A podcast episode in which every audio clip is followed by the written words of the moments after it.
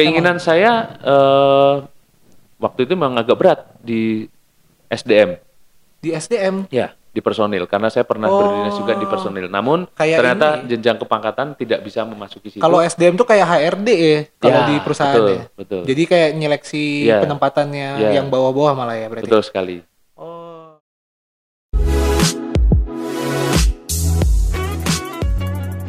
Abang pengennya di situ. Pengennya di situ, tapi ditempatkan di Intelkam. Di Tapi Intelkam. saya bersyukur. Justru di Intelkam ini saya bisa bertemu dengan teman-teman yang eh, jarang saya jumpai waktu di Jawa Tengah malah. Oke. Ya itu karena saya waktu di Jawa Tengah ketemunya pelanggar. Terus Krimi. yang kedua personil Polri sendiri karena Iya. di bidang SDM. Nah di sini saya bertemu dengan ulama, dengan ya mulai dari preman sampai ulama ketemu Wih, semua ini. Nah jadi 2018 itu yang menarik bagi saya. Ya sangat ini ya. Maksudnya pada saat itu berarti hal yang baru banget ya berarti Abang alami ya. baru banget. Baru banget saya di tidak ada basic intelijen, tidak ada basic istilahnya di dunia di dunia yang baru menurut saya. Hmm. Kalau di lalu lintas dan SDM saya pernah pendidikan kejuruan, tapi kalau di intelijen saya belum pernah. Waktu itu eh mungkin kalau ingat Bang waktu pertama kali di Intelkam isu Hmm. apa yang maksudnya waktu itu menjadi tugas pertama atau eh, hal pertama yang Abang kerjakan? Isu yang pertama harus dikerjakan tentunya ya kita tahu di Bali ini sudah dua kali kejadian ya. Saya kalau ngatakan bom Bali satu, dua, Oh, nanti oke. ada edisi berikutnya. Saya nggak mau lah nyebutin itu. Jadi ada Menarik. sudah pernah ada trauma yang Trauma dulu mendalam, yang betul. tentunya merugikan kaum muslim. Sehingga eh, Sepakat. Itu yang di- menjadi titik berat pimpinan bahwa coba mulai bekerja di bidang itu. Jadi saya Hmm. dekati tokoh-tokoh muslim. Dari Istilahnya awal memang langsung yang itu ya Bang ya. Kan Ya. kalau eh, mungkin kalau kita masyarakat Bali melihat di periodenya Pak Golose ini memang lebih banyaknya di narkotika dan premanisme, Premanisme, ya. ya. Tapi kalau Abang waktu pertama kali memang langsung di Ya, karena Eh, pada saat sosial saya keagamaan. masuk eh, ke sini, Hmm. narkoba dan premanisme sudah sudah, lumayan meredup ya. Ya, meredup Iya, betul karena benar, benar. memang ketegasan dari Bapak Kapolda sendiri Betul. dan saya tinggal menjaga, Hmm. menjaga supaya kondusivitas yang sudah terjaga yang terjadi tercipta ini jangan sampai rusak malah. Nah, Hmm. jadi saya tinggal menjaga. Tetapi untuk ancaman yang menjadi prioritas tentunya adalah yaitu radikalisme dan terorisme. Radikalisme dan terorisme. Ditambah lagi ada intoleransi karena sesuai dengan program prioritas Bapak Kapolri juga. Iya, yang Iya. pada saat itu ya Pak Tito pada masa itu ya. Bukan yang sekarang. Kalau oh, yang yang dulu oh ya, iya, oke oke oke. yang saat ini. Malah yang saat ini yang utama intoleransi. Ya, Kalau di- sebelumnya waktu Pak Tito baru radikalisme, di radikalisme. dan terorisme. Sekarang Ini sampai di tingkat intoleransi. Ini pasti Iya. kalau misalnya nggak tahu sih feeling-feeling saya aja. eh, kalau misalnya Pak Tri ini di dunia Intelkam kayaknya paling sering di akhir-akhir ini pasti Zoom meeting terus nih terkait dengan isu-isu terkini dan segala macam. Mungkin kayaknya biasanya kan itu setiap hari ada aja yang dibahas tuh, Bang. Ya, pasti ada. Hmm. Karena memang itu menjadi concern Concern sekarang. di masa pandemi ini gangguan Kamtipmas ancaman-ancamannya cukup tinggi. Nah, Hmm. sehingga ya kita yang harus bekerja. Tapi nggak bisa polisi atau Polda Bali bekerja sendiri tidak bisa. Tetap butuh bantuan masyarakat. Nah, Iya, gitu. iya. Jadi ini penekanannya ya. Iya. Nah, Nanti ditambahin ya Iya. penekanannya dari Pak Iya. Tri ini. Dua tahun dua tahun menjadi Intelkam ya di Hmm. Intelkam ini mungkin Pak Tri boleh cerita terkait dengan hal-hal yang mungkin men- paling ini ya paling seru lah di dua tahun terakhir ini atau yang paling berat untuk Pak Tri jalanin selama ini. Mungkin pernah terjadi Pak. Aduh, kalau dikatakan hal yang paling berat, insya Allah kalau dibantu oleh masyarakat Bali semua tidak ada yang berat. Aduh. Jadi saya bingung ini cerita cerita berat itu kadarnya kan Oh, iya. susah nih kan. Perspektifnya. Nah, perspektifnya. Berarti nggak berat Allah- ya, yang menguji dikit lah. Ya, insya Allah semuanya pasti menyenangkan bagi Iya. saya. Yang jelas eh, kesan-kesan saya yaitu saya bisa bergaul mulai dari tingkat preman sampai dengan eh, di tingkat ulama. Hmm. Dalam arti eh, semua level saya bisa masuk. Wih, iya. Semua- sampai sekarang. Aspek saya bisa masuk. Dalam Oke. arti yaitu menambah tali silaturahim, menambah persaudaraan. Tapi memang waktu awal-awal kali Pak Tri tugaskan untuk silaturahmi ke masyarakat atau tokoh-tokoh penting di kalangan agama, entah apa pun agamanya waktu itu awal kali emang mudah apa gimana bang? Eh untuk pertama kali masuk tentunya saya tidak bisa bekerja sendiri. Hmm, saya tetap minta bantuan ya senior ini bukan senior kepangkatan tapi senior dinas di Dinas, sini ya oke. karena anggota-anggota saya staf-staf saya ini lebih mengenali lingkungan sehingga saya mulai diperkenalkan satu persatu kepada si A si B tokoh A tokoh B dan sebagainya Wah. nah di situlah saya menariknya saya tiap hari berjalan terus ber- hari berjalan saya pokoknya berprinsip satu hari tambah satu kawan minimal Hmm, sehingga kontaknya tambah penuh Oke, ya itu saya sangat wajari ya. Iya. Kita ngelihat kalau Patri ini pasti sering banget buka WA-nya, kadarnya. Mungkin juga salah satu hal yang menurut saya menarik nih dari Intelkam adalah ya seperti yang terbukti hari ini jarang pakai seragam. iya enaknya itu suatu kenikmatan tersendiri di dunia Iya. kepolisian. betul sekali mas tapi ada efeknya juga ternyata Gimana tuh bang? kemarin begitu saya disuruh pakai baju dinas untuk upacara dan sebagainya Udah baju saya muat. udah pada nggak muat karena karena kebiasaan pakai baju preman begitu pakai baju preman kecil dikit beli baru beli baru Ya. Malah rugi bang. malah rugi ya ternyata baju saya segitu banyak kok nggak muat ada ini yang muat, iya ya. mudah-mudahan Oh, saya bisa bisa kurus lagi yang penting Iya. saya dulu pernah Apalagi kurus pandemi kan sering WFH mungkin. Ya itu dia Sering makanan WFH. makin banyak nggak gerak kan. Tapi itu jangan dicontoh ya yang kayak gitu. Oke, Mudah-mudahan adik-adik atau semua kawan-kawan sahab- sahabat-sahabat saya jangan sampai bertambah berat badannya. Luar biasa. Itu Iya. makanya enak banget tidak pakai seragam itu. Tapi eh, memang di Intelkam itu mungkin banyak masyarakat yang belum tahu Hmm. terkait dengan sistem kerjanya di masyarakat. Apakah memang Pak Tri sebagai Intelkam yang masuk ke masyarakat atau memang ada pasukan dari Pak Tri yang emang juga bergerak untuk menjadi seseorang yang lain di masyarakat. Nah, itu mungkin ya, boleh yang ceritakan. jelas fungsi intelijen ini mem- sebagai mata telinga pimpinan. mata telinga pimpinan, Iya. perpanjangannya ya, Ya, perpanjangan pimpinan. eh, semacam Tambahan indra lah. ya. panca indera. Nah, panca indera. Jadi panca indera kita ada berapa? Lah itulah intelijen. Dia harus mendeteksi semua permasalahan sosial yang ada di masyarakat, mulai dari hal kecil sampai hal besar. Sehingga bisa memberikan masukan kepada pimpinan dalam hal ini baik Pak Direktur maupun Bapak Kapolda untuk mengambil suatu kebijakan yang tepat. Jadi hmm, terkadang ini yang eh, saya cukup sedih. Nah, Iya. begitu saya bertanya sama mungkin salah satu sumber yang menurut saya bisa dipercaya, tiba-tiba dia mengelabui atau berbohong Oh, dan sebagainya sehingga apa yang kita sajikan ke pimpinan tidak tepat. Tidak tepat. Nah, padahal nah ini Oke, Iya. itu berarti ya cukup pernah ya terjadi ya, ya seperti Bang, Mis- pernah mungkin karena disinformasi dari ya disinformasi juga paradigma dari eh, sumber tersebut Iya. bahwa wah intelijen nih pokoknya intelijen nggak nggak jelas ini kan istilahnya padahal kita lihat saja beberapa film intelijen yang sering kita tonton mulai Iya. dari Mission Impossible James Bond. James Bond nah, bagaimana dia mengambil atau menggali suatu keterangan informasi untuk disajikan ke pimpinan sehingga tepat nah itu itu tantangannya tuh mas Wih, Nah. tapi pertama kali abang masuk Intelkam dulu bayangannya seperti itu bang. Wah nih gue jadi James Bond nih bang. Ya, bayangannya kan dulu gitu, gitu, wah apa sih intelijen ini? Tapi ya itu loh, saya mulai Asik baca ya. buku, belajar lagi, Hmm, walaupun belajar secara otodidak, belum belum Iya. secara Nggak ada pendidikan khususnya? Apa ada sebenarnya, ada, cuma ya memang belum ada kesempatan gitu Hmm, aja. Tapi eh, secara teknis sampai hari ini pun udah ini ya, maksudnya udah berjalan lah. Maksudnya dianggap udah berjalan cukup baik lah sama abang di Intelkam walaupun belum. Iya, karena memang untuk di level saya ini kan level-level istilahnya kasubdit. Iya. Kasubdit kan tidak perlu turun ke lapangan sampai Hmm. yang detail. Berarti Ada agent-agent yang Wah, lain. Nah ini yang menarik. Saya mau tanya berarti di Kasubdit itu Bapak punya Bapak Abang.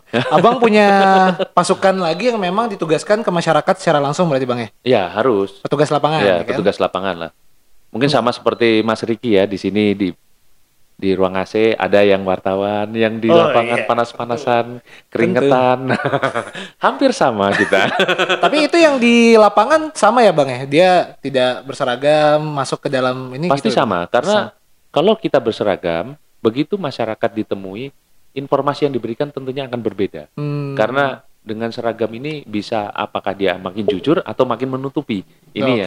Nah, dan tidak mem- membuat tidak luas gitu loh, Mas. Biasanya biasanya itu Bang di lapangan eh ke mana aja sih? Biasanya kalau mungkin yang akhir-akhir ini lah Bang Abang merintahkannya itu ke mana sih biasanya? ke lapangan. Kalau saya ke lapangan tuh lapangan tenis, lapangan kan Lapangan kerja, maksudnya. lapangan kerja.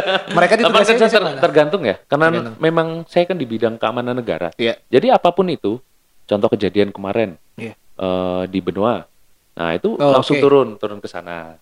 Abang yang turun apa? data. Oh, masyarakat. Ya. Atau bawahan maksudnya? Ya, yang jelas eh, personil kita, Pers ya, personil kita, karena kan personil. nggak mungkin mas, saya sendirian membackup sebali Segitu ini. banyak kasus ya di Bali. Pol- Iya, paling nggak gitu. saya dapat data-data, ini saya sambung-sambungkan, siapa sih ini, siapa sih ini. Nah, Tapi secara etika seorang intelijen lapangan yang memang dia menggunakan pakaian biasa, dia wajib mengaku polisi di masyarakat atau tidak perlu membeberkan? tidak perlu, tidak, perlu. Tapi kalau ditanya, Iya.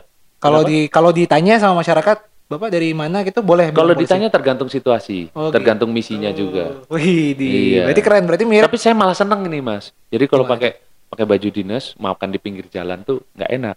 Hmm, Tapi kalau pakai baju preman, saya mau makan na- nasi jinggo, aman ya. mau sambil nongkrong duduk di warung kaki dia naikin, nah nggak kelihatan karena kita seperti masyarakat Oh, iya, kan nggak- gitu. nggak ada ini, nggak ada sanksi sosial. Nggak ada sanksi sosialnya. Coba ada begitu sanksi Pak sosial. polisi langsung, wow, Langsung takut, langsung ambil ya. kamera diviralin. Iya, benar benar benar. Pak Ini polisinya kakinya naik-naik keuntungan- nih nggak ada sopannya. Nah, Keuntungan tersendiri bang ya malah. Iya, untungannya di situ. Waduh. Padahal Pak polisinya pada waktu itu nggak punya uang, jadi makannya cuma di nasi jinggo. Tapi itu bagi anak-anak milenial mungkin bang. Iya. Itu suatu hal yang menarik di mana kita berpakaian biasa, pas ditanya diem-diem ternyata polisi. Nah itu Ya. keren kayaknya. Oh, itu keren ya mas ya. Oh, Menurut saya kayaknya keren itu. Jadi kalau gitu saya pingin kita ya. tukerannya, kita tukerannya.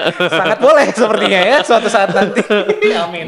Amin. Luar biasa. Bang. Aminin aja, Iya, siap, amin. Apa pun yang terjadi sikat ya. Iya. Anak-anak milenial yang mau jadi Intel, wah keren Intel tuh. nah itu kalau misalnya kita beda, berarti kalau di Intelcam kepolisian ini beda bang sama Intel intelijen yang seperti mungkin James Bond atau apa pun yang ada di film-film. Ya, eh, kembali lagi kepada undang-undang kepolisian nih mas. Iya. Jadi semua pad- eh, tentunya ada dasar hukumnya. Kalau polisi bekerja tentunya dasar hukumnya adalah Undang-Undang Kepolisian Negara Republik Indonesia. Undang-Undang nomor 22 tahun 2002. Iya. Di mana di pasal 13 disebutkan tugas pokok Polri adalah satu memelihara keamanan ketertiban masyarakat. Kamtipmas. Jadi itu memelihara Kamtipmas dulu. Oke. Yang kedua memberikan perlindungan, pengayoman dan pelayanan kepada masyarakat. Yang ketiga baru penegakan hukum. Penegakan hukum Nah, nomor tiga. Jadi intelijen adalah bermain di sini terkait Hmm. dengan eh, situasi-situasi aspek Ipolek Sosbud Hankam. Ipolek Sosbud Hankam. Ipolek Sosbud Hankam. Nah, Oh, jadi itu. Eh kalau misalnya diurut dari tiga hal tadi itu Hmm. tiga-tiganya eh, merupakan ini nggak bang? Prioritas bukan tuh? Maksudnya satu yang utama, dua yang Tentunya kalau ini pemikiran saya, ya, Iya. pemikiran saya pribadi, tentunya kenapa kok ditaruh nomor satu memelihara Kamtipmas, yang kedua kok baru memberikan perlindungan, baru tiga penegakan hukum.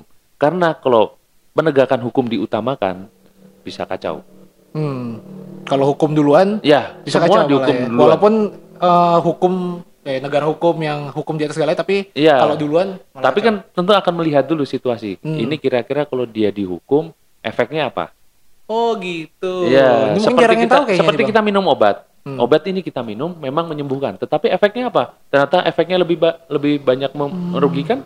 Ngapain gitu minum? Hmm. Kan secara nggak langsung memang polisi menganalisa ya hukum Iya, ini ketika diberlakukan apakah sudah Iya. tepat, atau belum. Ya, tentunya harus seperti itu. mungkin jarang karena ada yang tahu. Tentunya memang harus seperti itu karena ya itu tadi memelihara kamtipmas yang utama. Iya, betul betul betul. Jadi ya jangan takut, Masnya dulu. jangan takut sama polisi gitu loh. Jangan takut sama polisi. Ini Masalahnya- teman-teman berani.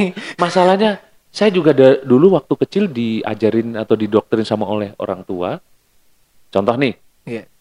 eh nggak mau mandi, nanti ditangkap Pak polisi. Nah, kalau nggak, eh makanannya nggak dihabisin, nanti dipenjara sama Pak polisi. Kok kesannya Pak polisi itu Serem menjarain, ya identiknya. nangkepin. Nah, Iya. akhirnya kan dari kecil kita udah, wah begitu lihat Pak polisi kok nggak enak aja nih kan. Tapi pernah bang, selama bertugas di Intelcam sampai yang kayak gitu-gitulah, misalnya melakukan penangkapan, interogasi, ataupun ya mungkin Kalau di ada Intelcam- action-actionan. Oh, kalau di Intelcam eh, kita sebenarnya tidak tidak ada Langsung. untuk melakukan penangkapan dan sebagainya. Oke. Karena memang fungsi intelijen sekali lagi sebagai mata telinga pimpinan. Iya, bukan tangan ya, Ya. mata sama telinga aja. Tangan boleh pada saat tertentu yaitu tertangkap tangan. Contoh nih, kita lagi jalan di pasar, tiba-tiba ada copet atau jambret. Oh iya dong polisi ya. Nangkep, ya, Nurani jiwa polisinya hati. langsung Jiwa tetap polisi.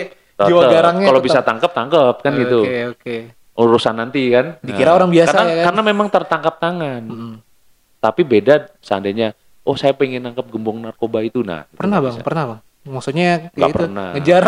Belum pernah. Oh, belum belum pernah. pernah. Belum pernah. Jangan lah, jangan sampai kalau bisa ya. Berarti Ya, kan karena aman. karena Kalau sampai kan berarti nggak aman bang. Iya, karena Jangan memang kan di eh, saya kan memang hanya untuk Hmm, iya ya. memberikan masukan. Oke, Jadi oke, oke, oke. penggebuknya yang lain istilahnya. Nah, Wah, serem sekali. Tapi keren lah. Iya. Untuk kepolisian ya itu ya mungkin masyarakat ngelihatnya udah eh, serem duluan ataupun identik. Mungkin di akhir-akhir ini ya bang ya banyak em, diakui nggak sama kepolisian kalau memang eh, ada degradasi citra mungkin dari masyarakat kalau memang menganggap polisi akhir-akhir ini eh, kurang bersahabat dengan rakyat. Mungkin dari abang sebagai polisi akhir-akhir ini gimana bang? Ada perasaan kalau seperti itu? saya nggak? sebagai polisi ditanyain gitu ya nggak nggak ini masnya nggak imbang ya. Nah, pasti saya akan menjawab, oh tidak ada Oh, mas. tidak Nah, ada, tapi ya semua kembali ke masyarakat. Kembali ke masyarakat. Kembali ke masyarakat yang menilai seperti apa. Eh, tentunya kita tidak bisa mengeneralisir Mengeneralisir. Jadi Oke, sekali siap. lagi tentunya itu adalah ulah oknum-oknum yang meru- merusak atau merugikan citra kepolisian. Kemudian ada yang tidak suka dengan kepolisian sehingga hal-hal yang negatif yang di blow up terus. Nah, Sementara hal positif tidak terblow up. Sehingga tentunya informasi yang masuk ke masyarakat tidak imbang. Begitu tidak imbang, yang dianggap adalah polisi semuanya brengsek, ya, polisi semuanya dia. tidak tidak baik. Padahal bukan seperti itu. betul betul. Tapi betul. saya yakin masyarakat Indonesia, masyarakat Bali dan para pendengar, Hmm. pendengar ya, Pendengar, ya? pendengar, dan penonton ya, pemirsa eh, era Madani tentunya cerdas semua. Ramadhani.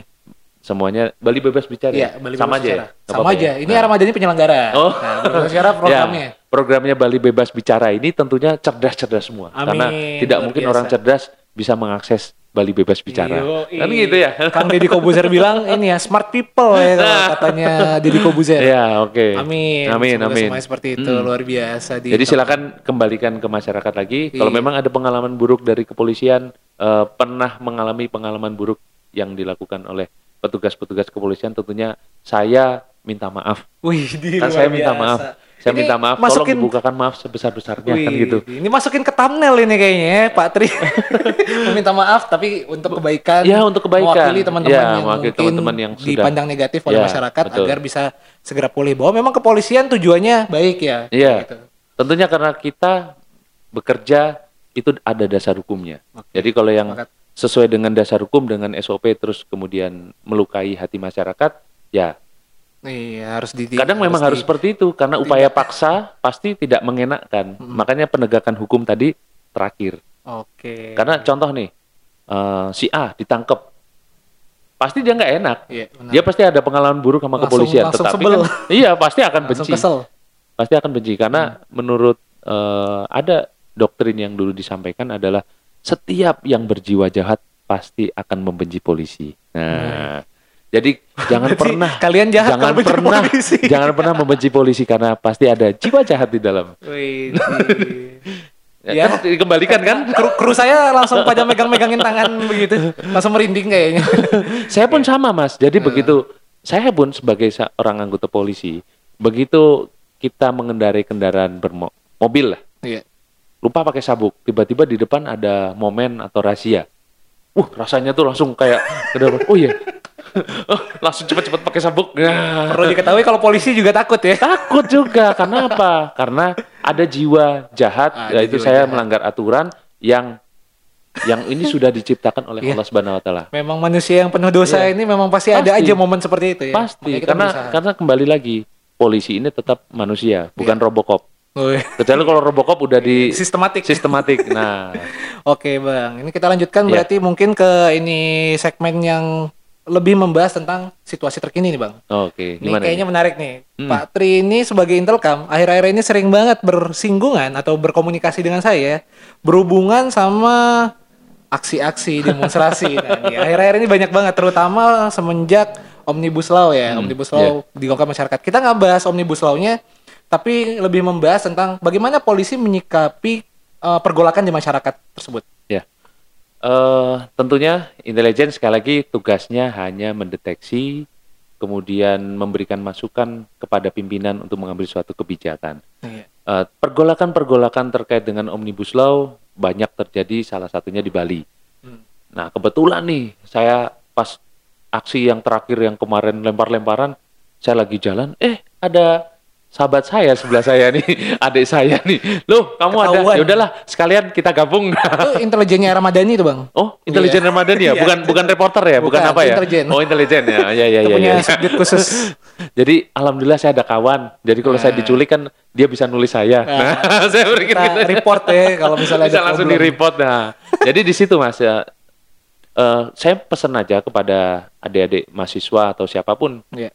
sahabat-sahabat saya, saudara-saudara saya, apabila ingin melakukan suatu aksi, berikan informasi sejelas-jelasnya kepada kita. Sehingga tidak ada miskomunikasi, Hmm. tidak ada istilahnya distorsi dan Iya. sebagainya. Saling ketidakpercayaan. gitu, Saling ya. ketidakpercayaan. Insya Allah kalau niat kita baik, kita ingin melakukan suatu eh, penyampaian pendapat, kenapa sih harus ditutupin? Iya benar-benar. Kan tinggal sampaikan Pak, saya bersama 100 orang dengan membawa alat peraga ini, titik kumpulnya di sini, nanti acaranya seperti ini. Nah, sehingga kan saya bisa membuat masukan kepada pimpinan untuk mengatur rencana pengamanan. Nah, itu. Tapi kan itu bang, mereka mungkin kan takut nih, takut Mm. kalau misalnya udah ngobrol duluan, ah nanti dilarang nih sama kepolisian. Itu gimana bang? Justru itu kalau kalau dia tidak terbuka, kemungkinan bisa dilarang karena ada aturannya. Korlap harus melaporkan H-3. Hamin tiga ya. Ya, H-3. Tapi kalau eh, untuk demonstrasi memang suratnya pemberitahuan ya bang ya. Nah ini mungkin di masyarakat persepsinya kebanyakan kan kita harus surat izin atau pemberitahuan. Kalau asli gimana bang? sebenarnya sih menurut saya lebih bagus yang dulu ya surat izin. Kalau dulu surat izin? Iya, karena Oh, karena gitu. eh, dari dari intel atau dari kepolisian tentunya sudah mendapat informasi kegiatan masyarakat yang ada di hari itu. Iya. Nih contoh, hari ini ada eh apa? Contohnya apa nih? Contohnya ini apa Upacara namanya? adat, mamanya. Upacara, Upacara adat, ya, adat. ya, penutupan jalan lah. Nah, penutupan jalan karena ada upacara upacara adat di sini. Tiba-tiba dia mau demo di situ. Oh iya. ya kan oke. gitu. Demo di lokasi itu. Tentunya kan nggak efektif jadinya. Iya. Bahkan bisa menimbulkan eh, rasa chaos. bukan chaos Bukan. ya. eh, semacam rasa tidak empati. Oh, oke. Tidak Iya, empati iya, iya, dari iya. masyarakat yang dahulu yang duluan sudah membuat. Kemudian eh, ada kegiatan yang berbarengan sama-sama demo, satunya demo di sini, satunya demo di sini. Hmm. Kalau surat pemberitahuan saja, tentunya rata-rata pemberitahuan itu cuma ditulis langsung diberikan ke polisi, Iya. udah ditinggal.